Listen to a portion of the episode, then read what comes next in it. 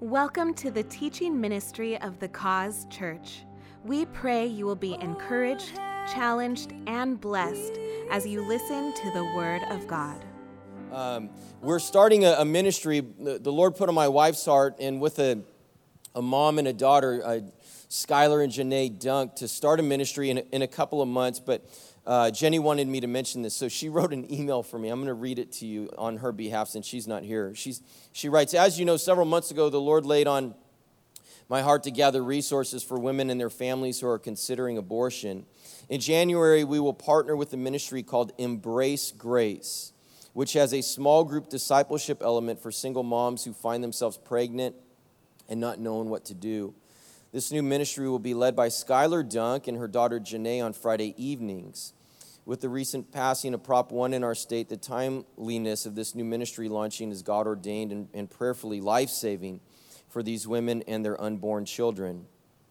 Our heart as your pastors is that every young woman who experiences an unplanned pregnancy will have a safe local church to turn to for healing, hope, and health. Did you hear that, church?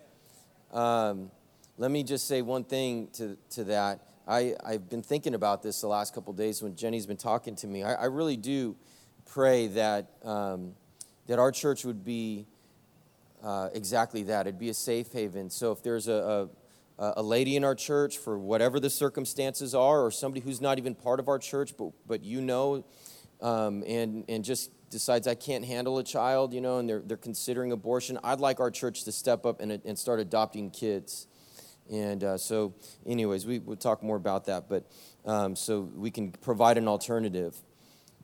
Uh, uh, let, me, let me say this. The one, one argument that I've heard, sometimes, uh, this is shocking to me, by the way. I don't know if I, give, I might not say this at the other services. I've heard pushback from Christians that are pro abortion. I, I, still can't really wrap my mind around that because I think they have no biblical leg to stand on. But one of the things they say is you care about life in the womb, but you don't care about life after the womb.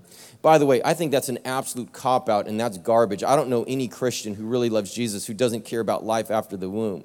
But, but I think their point is if you're gonna if you're gonna do that, then you need to provide an alternative and step up and take and take responsibility. That's what I'm asking us to consider doing. Does that make sense? Okay, all right, back to my, my wife. We'll never get through this message. I haven't started, I haven't got in my joke yet. One in four pregnancies end in abortion, and the abortion rate is the same inside the church as it is outside. Having an unplanned pregnancy can be scary, and many who experience one can feel completely alone. Fear and, Fear and shame can lead women, including moms with kids already, to make abortion decisions they eventually regret, which triggers more fear, shame, and trauma. We are unashamedly a pro life church, and being pro life means we pray, but we also take action. We can't look away from reality any longer. Our church can be part of the solution that saves lives both physically and eternally. Skylar and her daughter, Janae, have a powerful testimony which they will share when the time is right. We can assure you this mother daughter duo, they're a dynamic duo, by the way, they're amazing, are the right people to partner with the cause to launch this new ministry. Through a message of love, this Embrace Grace group will help women see that they can have their baby and their dreams too. Being pro life is a stance, a belief system, a vote, and it's important. But being pro love is an action, the boots on the ground, the hands and feet of Jesus, the church. Together we can make abortion unthinkable. This new ministry is still several weeks away from launching. We appreciate your prayers and support as we get our team trained so we can move forward in 2023. Amen? Amen. Amen. All right, that's from my wife. She's amazing. I don't know why she married me. uh, that was a joke, by the way. Nobody laughed. Oh, wow, she's a, a tough crowd this morning. Pastor Judy was on her way to church and she was speeding as she normally does and got pulled over by a police officer. And as she was walking up, she was thinking what she was going to say. And first thing that came out of her mouth, she said, Officer, blessed are the merciful, for they shall be shown mercy. The officer looked at her for a moment, wrote her a ticket, and without missing a beat said, Go thou and sin no more. Uh, we started a series back in August. This has turned into the longest series we've ever done uh, called The Blessed Life. Say the Blessed Life. The Blessed Life, how Jesus defines happiness. And we took a five week break with our Jonah series, and we are now going to come back to the Blessed Life series, which we're going to finish next week. Uh, if, if you've missed, because there's people that are new to the church, in fact, there's probably some people here that came to Fish Food last weekend and you're here today. Let me take a moment and catch you up. By the way, if you missed any of the messages, you can go back and watch them uh, on YouTube, and, and they're good messages. My brother preached one, my mom preached one, I preached several of them. But the series is based on what are commonly called the Beatitudes. The Beatitudes is basically the introduction, the sermon introduction to the Sermon on the Mount, Matthew 5, 6, and 7. It is the most important sermon that has ever been preached because Jesus preached the sermon. It's the longest that's recorded in Scripture. And the word, uh, the, the, each of the Beatitudes, excuse me, begins with the word blessed. Say blessed. excuse me. The word in the Greek is makarios. It's makarios, blessed. It can also be translated happy. But it's not happiness in the sense that we typically think about happiness, because it's not a happiness that is based on external circumstances or what is happening in our lives or around us. Makarios is a happiness that comes from the Lord. It is an internal joy that Jesus gives us when we live in his kingdom. Somebody say amen. So, Jesus teaches us in the Beatitudes how to live a blessed and a happy life. And what he teaches us is totally countercultural to our world, to religion. If you were coming up with your own list of you're happy if you do this, you're happy if you do that, your list and my list would look nothing like this but this is what Jesus teaches us. Let's turn in our Bibles to Matthew chapter 5. In fact, go ahead and stand your feet as you do that. You can follow along on the screen. If you don't have a Bible, we'd love to give you one afterwards. Let me pray. Father, speak to us today through the power and the truth of your word. Let it pierce our hearts. Let it change our lives. Let us be doers of the word and not hearers only. If you agree, church, say amen.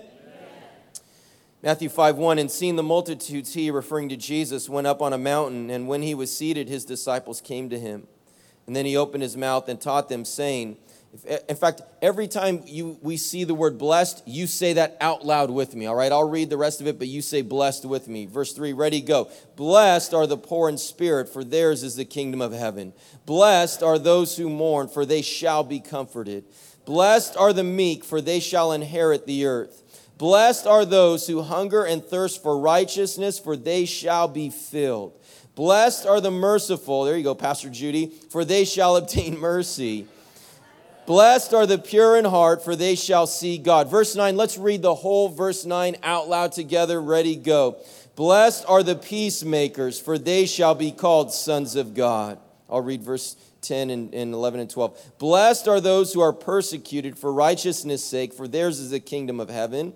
Blessed are you when they revile and persecute you and say all kinds of evil against you falsely for my sake.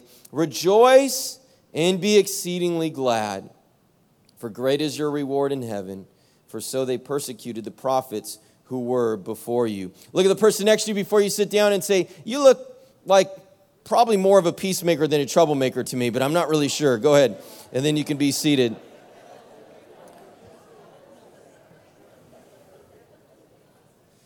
Title of message today is simple. It's like I've titled all the other messages in this series The Peacemakers Are Happy. The Peacemakers Are Happy. Notice that Jesus did not say, Blessed are the peacekeepers. There's a difference between being a peacekeeper and a peacemaker. Peacekeepers try to avoid conflict, which is impossible, by the way. Peacemakers resolve conflict. A peacekeeper desires peace, but a peacemaker works for peace and takes action. Peacemaking, by the way, is not avoiding.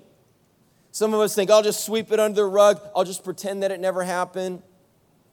Running from the problem, running from the conflict is not peacemaking, men and women, that's called cowardice. Peacemaking is also not appeasing. I just want to keep peace, you know, in my marriage or this relationship. Peace at all costs. I'll do whatever it takes. I don't want to rock the boat. Appeasing means that you give in to the other person and, you know, walk, let them walk all over you, I guess, if, that, if that's the case, because it's peace at any price. That's called codependency, by the way. We deal with that in, in, in great depth in Celebrate Recovery on Friday nights, 7 p.m. Overcome your hurts, hangups, and habits, all right? Some of us have been in conflict for days. Some of us have been in conflict with other people for weeks, some for months, some for years, some of us for decades. It might be a mom, it might be a dad, it might be a brother, it might be a sister, it might be a coworker, it might be a neighbor, it might be an old friend or an ex-friend, it might be your ex. It might be your current spouse, whatever. It might be one of your children. So, this message that I'm going to give you this morning, this applies to every relationship that you have. This applies to every single one of us right now. Because the chances are that every single one of us, with some relationship in our life, are having some level of conflict. It's hilarious to me. It's, I was like heightened to it this past week because I knew I'd be preaching on this. I felt like there was more conflict than normal. I'm going to give you seven I think, incredibly practical and biblical steps. This isn't just pop psychology, this is from the Word of God on, on how to resolve conflict and how to restore your relationships. I'd encourage you to, to write some things down, take some notes, take some screenshots, but at least listen. Before I do that, real quick, I'm going to give you three ways that unresolved conflict negatively affects us. I'll just do this real quick if you want to listen to the, I preached about an hour last night. I ain't doing that today. I don't have time to do that today. If you want the full message, you can watch Saturday night. This is uh, Sunday gets gets a shorter uh, Cliff Notes version, which some of you probably appreciate. Three ways unresolved conflict negatively affects me. Number one, unresolved conflict hurts my relationship with God. First John, the, the book of First John talks a lot about that. First John 4:20. How can you say that you love God and you hate people? It don't work like that. Unresolved conflict hurts your relationship with God. Number two, unresolved conflict hinders my prayers from being answered. Bible talks about that. 1 Peter 3 7 says, Husbands, you need to treat your wives in an honorable and a respectful way so that your prayers aren't hindered. Husbands, maybe the reason your prayers ain't being answered is because you're not treating your wife right. All right, it's going to get real quiet in here. That's okay. Keep going. Number three, unresolved conflict halts my happiness. That's what Jesus is. Happy are the peacemakers. What does that mean? Well, the opposite is true. Unhappy are the, those who don't make peace. you won't be happy in your life. It doesn't matter how much money you have, how much wealth you have, how famous you are, where you are in the world. You know, you could be in a beautiful part of the world. If there is conflict in your relationship, if your relationship stinks, your life stinks. You ever been on, on vacation with just your spouse, not even with the kids, in a beautiful location? You could be in Hawaii and something comes up. I mean, this is literally, I'm laughing because this is, I'm, this is me right now, Jenny something comes up and you're in conflict with your spouse, you're in one of the prettiest places on the planet and you ain't having any fun. You're not happy. Or you could go on a family vacation and you've been in the car for five minutes. What are you all looking at? You guys put the picture up too soon. I'm getting to that in a minute. You've been in the car for five minutes and your kids are already fighting. On Monday, we went to Disneyland. You guys can put up, oh, you already put up the picture. Thanks so much. Feel a little, little punchy this morning. I don't know what, what I'm going to say. Help me, Jesus.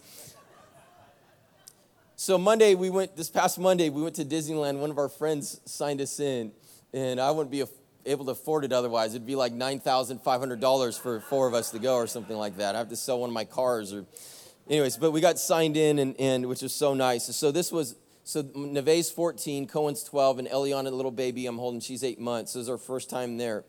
And we had a, we had a great time. We, we went as long as, uh, our plan was we'll go as long as Eliana can last. And so we hit early afternoon, and it was, it was game over. We need to go home. And so uh, my sister Shannon came, so she took Neve and Cohen, but Jenny and I left. So listen, it's Monday after fish food weekend. I'm tired. Come on, somebody. Give me some sympathy. I'm tired. I'm grumpy. I'm exhausted. It's wet. Come on, give me some more. It's cold. It's rainy. Come on, play that violin. I'm grumpy. Did I say I'm grumpy already? I'm hungry. We're, we're out of here. We're done. So I'm holding Eliana with an umbrella because it's raining. I'm walking towards the exit in California Adventure. A lady sitting down with nobody around, by the way, says, Sir, you have to put your umbrella down to go through the exit. I said, I'm not doing that. She said, Well, then you can't go through. I said, Lady, do you I said, Lady, do you see me holding my baby right now? How am I supposed to do that? Put my umbrella down while I'm holding her. Would you like to hold my baby? She said, Well, you can't go through. All right. So I moved her, shifted things around, shoved the umbrella down, gave her a dirty look, and walked out. Then I get to the tram. I'm already a little bit irritated if you can't tell at this point. It's like, you know, mumbling under my breath. Get to the tram, waiting to get. Nobody's there. No, there's not a crowd of people. There's no line. Nobody's around. Plenty of space on this stupid tram. I get to the tram, and one of the workers says, Sir, you have to unfold your stroller. Okay. I didn't even listen to that. Literally, just put the stroller on. Nobody's there. Nobody's around. It's like, you're not, not, not bugging anybody. The lady comes by, Sir, you need to fold, fold your stroller. I said, I'm not doing that. They said, Sir, you have to. I said, I said, Why do I have to do that? Who's making these policies? I said, Sir, you, you said, This tram isn't going anywhere until you do that. I said, Are you telling me I have to take all. Listen, how many of you ever traveled with an eight month old before? You know how much stuff you have. Literally, I don't even know how we fit. I said, You're telling me I have to take all of this stuff out and fold my stroller. Why? And then I have to, and then I, so I'm, I'm holding up the whole line of everybody on this tram right now to fold my stroller and take all this stuff out. That's what you're telling me to do. Yes, sir, that's what we're telling you to do. All right.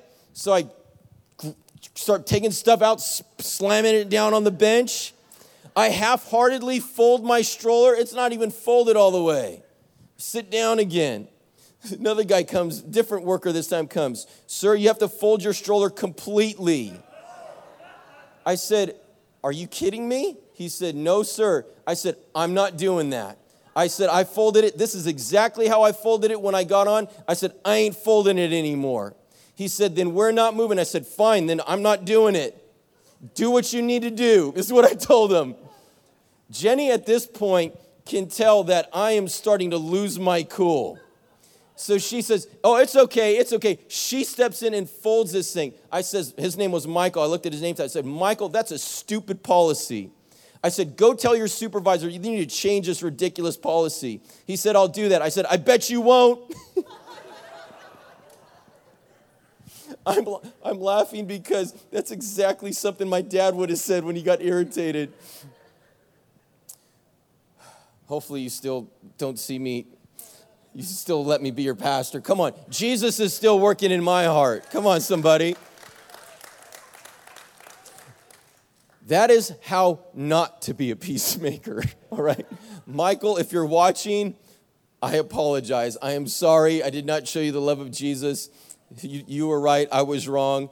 You're extremely good looking. I'm extremely not. Anyways, uh, but that was just a joke in my mind. Happy Gilmore ran through my brain right now. All right, I'm going to give you how to be a peacemaker. Seven steps.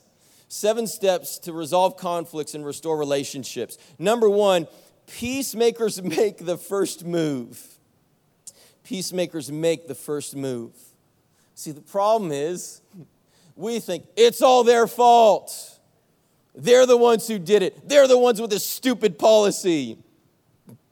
When they come to me, when they apologize, then I'll deal with it. I heard about a family conflict recently, and that was exactly what was told to me. When they come to me, oh, it's not going to happen. Listen, if, if you know the Lord, men and women, if you are a son or daughter of God, blessed are the peacemakers, for they shall be called sons of God. If you live in the kingdom of God, Jesus' way is different than our ways. And Jesus tells us clearly, you got to take the first move. In fact, in the Sermon on the Mount, he says later, a few verses later, Matthew 5, therefore, if you bring your gift to the altar and there remember that your brother has something against you, leave your gift there before the altar and go your way. First be reconciled. Everybody say first. Come on, say it again. Say first. First be reconciled to your brother and then come offer your gift. You ever, you don't need to raise your hand. You ever had an argument with somebody on the way to church? Getting ready in the morning. I know some people, I think it's wise, who don't drive with their spouse to church because they get in fights. They, one of them doesn't want to be late, the other one's always running late. Uh, some of you this morning probably on the way here. Jesus says that being a peacemaker is more important than worship. That is exactly what he's saying. You want to make this real practical? It's saying if you get in a fight with your spouse on the way to church, it would be better for you to, to resolve it in your car than go into the sanctuary and start praising and worshiping the Lord. That's what Jesus is saying right there. So, in fact, right now, we're all going to close our eyes. I'm going to count to 10. And if you just need to excuse yourself for whatever reason, one, two, three. And I'm just kidding. Jesus is teaching us that reconciliation is a top priority. In other words, you do it immediately. You don't push it off. You don't procrastinate. You don't say, I'll do it later. You deal with it immediately. Sometimes we think, well, you know, maybe time will heal it. It doesn't in relation, relational issues. If, if someone stabs you in the back, literally with a knife, and you are bleeding, you don't think to yourself, oh, that hurt a little bit. Let me just walk around a little bit. Let me just shake it off and let me see if it, you know, just heals itself on, on its own. I mean, time, time will probably heal this. You don't do that. It's going to get infected. You, you might bleed out. You could die. You go deal with it. You have it bandaged, you have it addressed. Conflict is never resolved accidentally, it's always resolved intentionally. The only way to resolve conflict is to face it. And Jesus is teaching us whether you are the offended person or you are the offender or you're a little bit of both. And most of the time in conflict, it's a little bit of both. You make the first move. That's what Jesus is saying. If you're going to be a peacemaker, make the first move. Number two is this peacemakers ask God for his love and wisdom. Peacemakers ask God for his love and wisdom. If someone's hurt you, if they've injured you, if they've abused you, if they've taken advantage of you, if they've done you wrong, you won't be able to make peace with them if you're angry, if you're bitter, if you're holding on to unforgiveness. And probably in your own strength, in your own power, you won't have the kind of love that you need to be able to forgive them and move on. You need to ask God to give you supernatural love. And men and women, listen, if you need to ask God for wisdom too and how to resolve the conflict. James says in James 1 5, if you want to know what God wants you to do, ask Him. He'll gladly tell you. He's ready to give a bountiful supply of wisdom to all who ask Him. Wisdom in relationships is knowing what to say, it's knowing how to say it, and it's knowing when to say it. It's not when you're tired, it's not when you're angry, it's not when you're hungry, it's not when you're grumpy. Timing and location are important. By the way, if you're married, never try to resolve conflict in bed. Save that for other things, all right? Don't do that. That's not wise. Come up with a time and place where, where you're both not angry at each other. Number three is this peacemakers begin with what's their own fault in the conflict. Peacemakers begin with what's their own fault in the conflict. I've literally had this happen to me. This is almost hilarious to me. I've done, I don't do lots of marriage counseling, but I've done some. I've literally sat down with couples where one or more, you know, one or both of the spouses will bring a list, a written out list of everything that spouse has ever done wrong. As if that's going to help. You don't start a conversation if you're trying to make peace with a list of accusations of everything the other person's done, done wrong and all the ways that, that you've been hurt by them. That's, that's foolish, men and women. The conflict might honestly be 99.99999% their fault. In your mind, you think it's 100%. Maybe it even is. But if you're a peacemaker, listen, I'm trying to help you right now. If you're wise, if you're mature, if you're a peacemaker, that 0.00001% that is your fault, you'll take responsibility for it. And you ought to begin the conversation saying, you know, basically taking responsibility, apologizing. Maybe you are apologizing for your poor response or allowing too much time to go by before addressing it. But instead of accusing or excusing or attacking, begin with taking responsibility for your part in the conflict. The Bible says there's, there's two primary sources of conflict. Number one is self centeredness, and number two is pride. And they're both pretty closely related. Self centeredness, it's all about me. It's all about me. And, and within a month of me getting married, less than that actually, I realized how self, I was surprised at how selfish I was how much I think about myself. You're exactly the same, by the way. You're not thinking about me right now, you're thinking about you. You're thinking, does this message apply to, apply to me? Do I like how John's preaching today? I don't really like it. This is kind of boring. I'm not married. I'm hungry. I want to go eat a donut. I want some coffee. I want to go watch the Rams lose again today. They're terrible. Raiders are. You're, you're not thinking. You're thinking about yourself because you're the same. We're all self-centered. We're all selfish, and we all have pride at some level. And and I've realized that the more that I focus on my own needs in marriage, the less happy I am. the more irritated I get. Because, listen, the purpose of marriage, by the way, is not to make you happy, it's to make you holy. If you're marrying somebody, you're looking to somebody else to bring you happiness, you're looking in the wrong place. Only Jesus is a source of real happiness and joy. Yeah, preaching better than you guys are amening today. I don't care. So, the more, listen, in your marriage, the more that you can put the focus on your spouse, the more happy you're going to be. Because it's not about you. James 4, verse 1 what, What's causing the quarrels and fights among you? Do they come from evil desires? Don't they come from evil desires at war within you? The conflicts in your life are not because there's jerks all around you, it's because of what's going on in here. By the way, you're the common denominator in all of your relationships. If you think it's everybody else's fault, you be wrong. That's just immature. That's selfishness. That's pride. I'm going to save you since since this sermon's getting a lot of amens. I'm just going to keep digging myself deeper, I guess. I'm going to save you hundreds, if not thousands of dollars right now on marriage counseling. If, if somebody, and I've been to marriage counseling and I've spent thousands of dollars on marriage counseling. Are you ready? In two words. Two words. You're not going to like to hear it. You're not going to, but it's going to help you. Are you ready? Ready or not, here it comes. Grow up. Grow up. People like to cite for divorce, we were incompatible. That's a bunch of garbage. That term was made up by divorce lawyers to make money off of you. Nobody is, is everybody is incompatible because we're all different.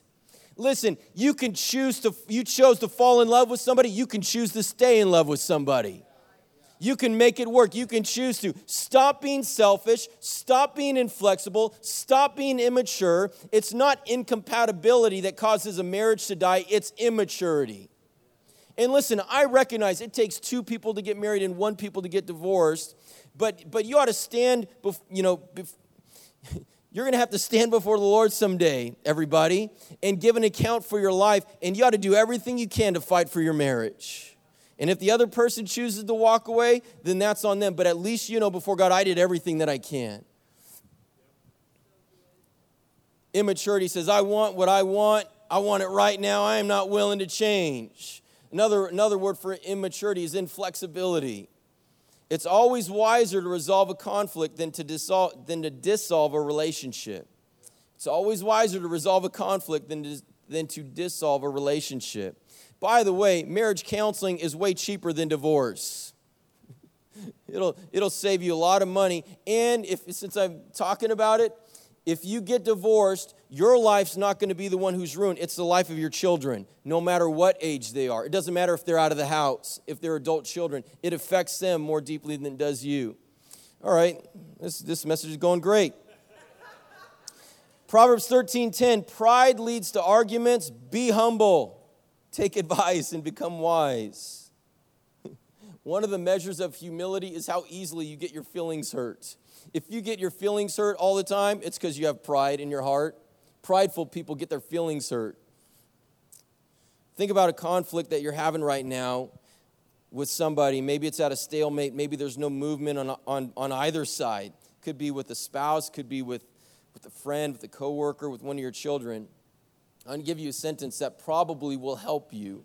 I can't guarantee it, but I'm pretty sure that if you, if you say it and you mean it sincerely, this sentence will probably help you. I'm sorry, I was only thinking of myself. Try that. Next time you get in conflict with your spouse, try that. I'm sorry, I was only thinking of myself. They might faint. You might have to call the ambulance. You might have to pick them up the floor. Let's let repeat after me, everybody. I'm sorry. Some of the men can't even say those words. Can't, I'm not saying that. I was only thinking of myself. Number four, peacemakers listen for the other person's hurt and seek to understand their perspective. They listen for the other pe- person's hurt and seek to understand their perspective. James 1:19 Understand this my dear brothers and sisters you must all be quick to listen, slow to speak and slow to get angry. And I, to me, that's just one of the most straightforward, practical, helpful verses in the Bible. I think if we could just do that, if I could just do that, 50% of my conflicts would go away.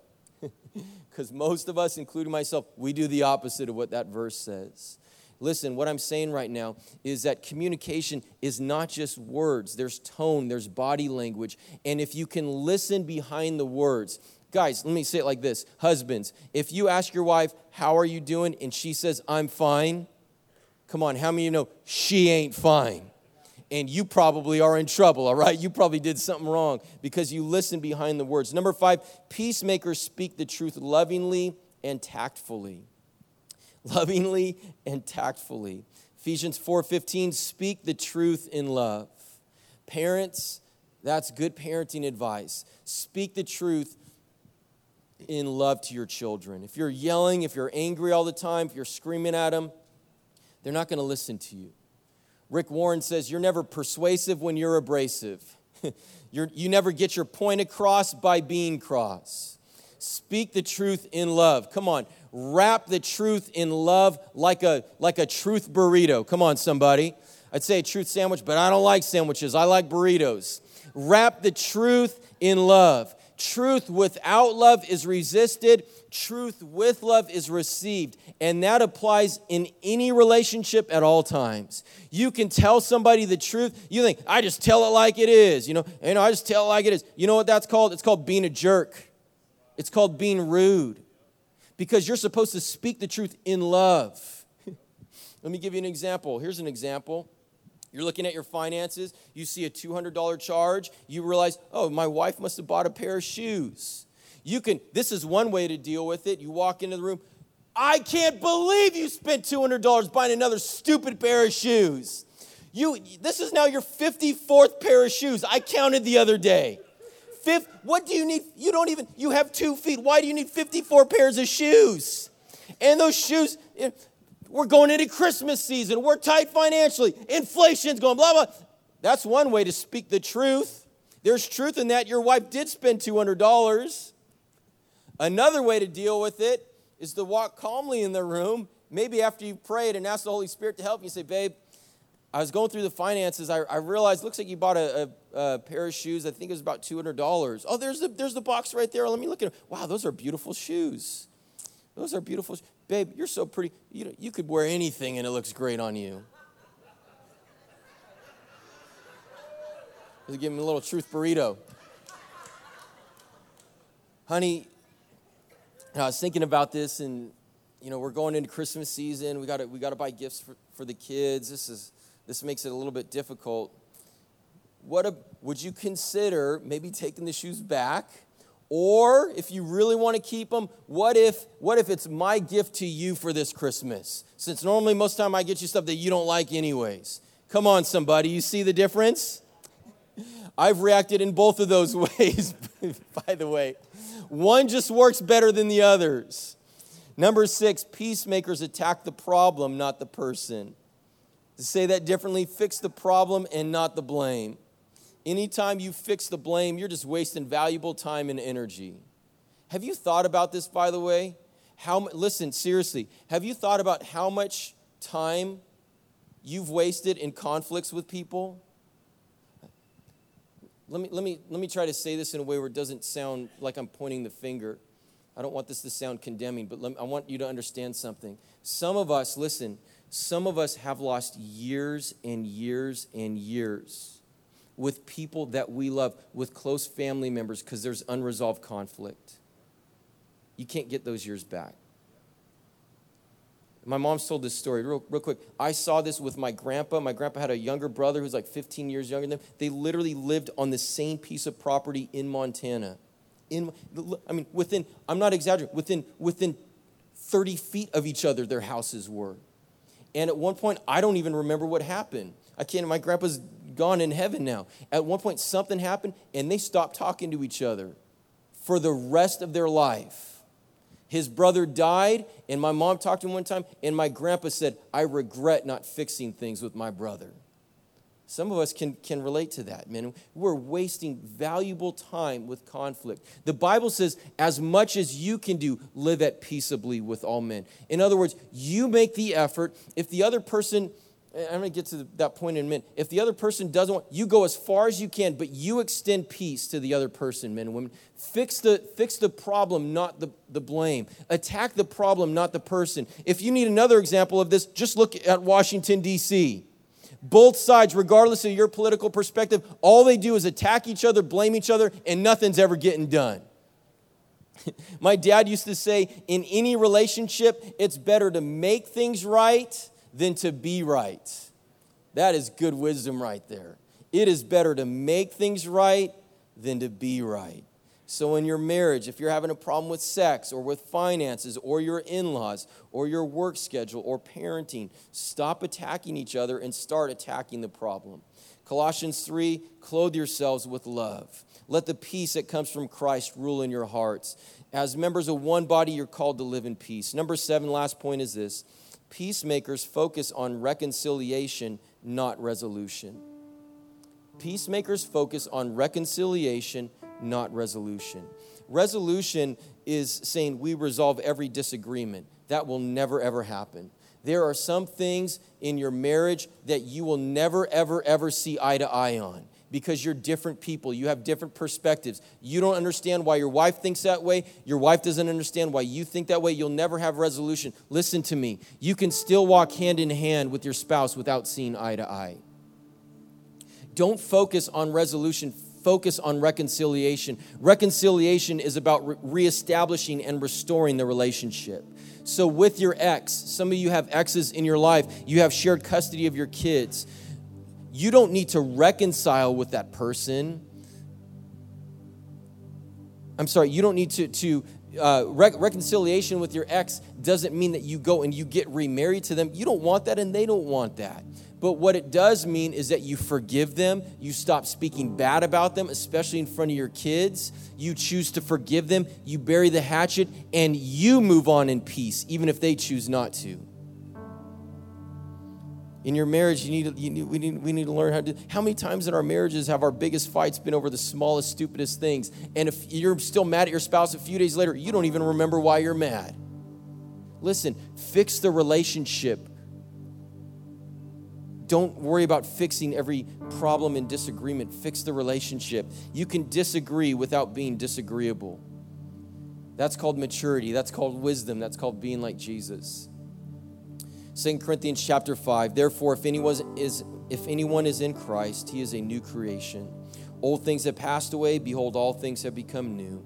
Now all things are of God, who has reconciled. Notice how often this word is in this passage. Who has reconciled us to himself through Jesus Christ and has given us the ministry of reconciliation. That is, that God was in Christ, reconciling the world to himself, not imputing their trespasses to them, and has committed to us the word of reconciliation. Now then, we are ambassadors for Christ, as though God were pleading through us. We implore you on Christ's behalf be reconciled to God. For he made him who knew no sin to be sin for us, that we might become the righteousness of God in him. God is the ultimate peacemaker. He's the ultimate reconciler. And if you know the Lord, if you are a child of God, if you are a son or daughter of the King of Kings and the Lord of Lords, men and women, it is in your DNA. You and I, we are called to be peacemakers. Blessed are the peacemakers, for they shall be called sons and daughters of God. Close your eyes for a moment. Just ask the Lord. You probably have somebody in mind already. Probably almost every person. You don't need to raise your hand, but ask the Lord, Lord, who am I in conflict with in my life right now? get that person in your mind, and then ask the Lord, Lord, what do you want me to do this week about it? What do you want me to do? And then, men and women, whatever He tells you to do, do it in faith, do it in obedience, and ask Him to help you, to give you wisdom and love. Father, I pray right now in the name of Jesus for all of us, including myself. Lord, give us courage to deal with conflict. Lord, help us to do it in the right way, in the, in the Jesus kind of way, to do it with truth, to do it with love, to do it with wisdom. Father, I pray for healing in relationships, healing, God, in marriages. Lord, those that are just think there's just no way, there's no hope, God, do a miracle. Do a miracle in their marriages. God, bring healing. Those of us that have been distant from relationships, maybe from relatives for a long time, for whatever reason, we're going into the holiday season now. God, bring, bring healing. Lord, help us to be peacemakers, to extend peace. And Lord, you do the rest in Jesus' name. Amen. You can open up your eyes. Let me uh, do one more thing. That verse that I just read in, in 2 Corinthians 5 didn't spend any time on because we're out of, almost out of time now, but it's so powerful. The, the, the truth in there. God was in Christ reconciling the world to himself. Men, men and women, what does that mean? That Jesus Christ, the eternal Son of God, the sinless Son of God, stepped out of heaven and came to this earth. And he lived for you, he died for you, and he rose from the dead for you and I. He was God in the flesh, fully God and fully fully man, and he came to reconcile us, to restore our relationship with God, and he is the only way. There is no other way. You, you can't earn it. You don't deserve it. You can't be a good enough person. You have to receive who Jesus is and what he accomplished for you through his death and his resurrection. Let me say it a different way God has made peace with you, he's done everything he needs to do. Have you made your peace with him? And the only way is to receive Jesus, to, res- to surrender your life to him. Say, Jesus, I need, I'm a sinner and I need you in my life. Forgive me, cleanse me, help me, change me. I want to live for you. I, I want to receive the abundant and eternal life that you've come to give me. That's why he came, so we can know him, so we could walk with him, so we could live for him. But you got to make a choice. Nobody can make it for you.